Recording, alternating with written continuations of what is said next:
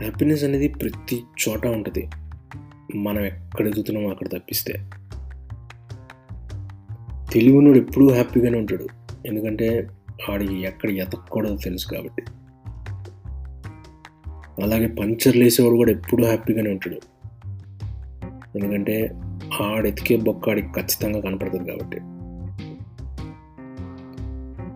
ఇలా హ్యాపీనెస్ కోసం ఏం చేసేవాడు ఒక కేటగిరీ అయితే ఏమీ ఏం చేయనోడు ఇంకో కేటగిరీ.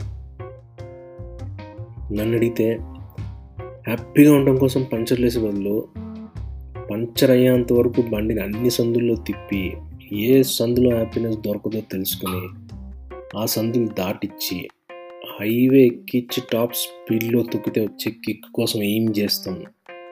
Next level.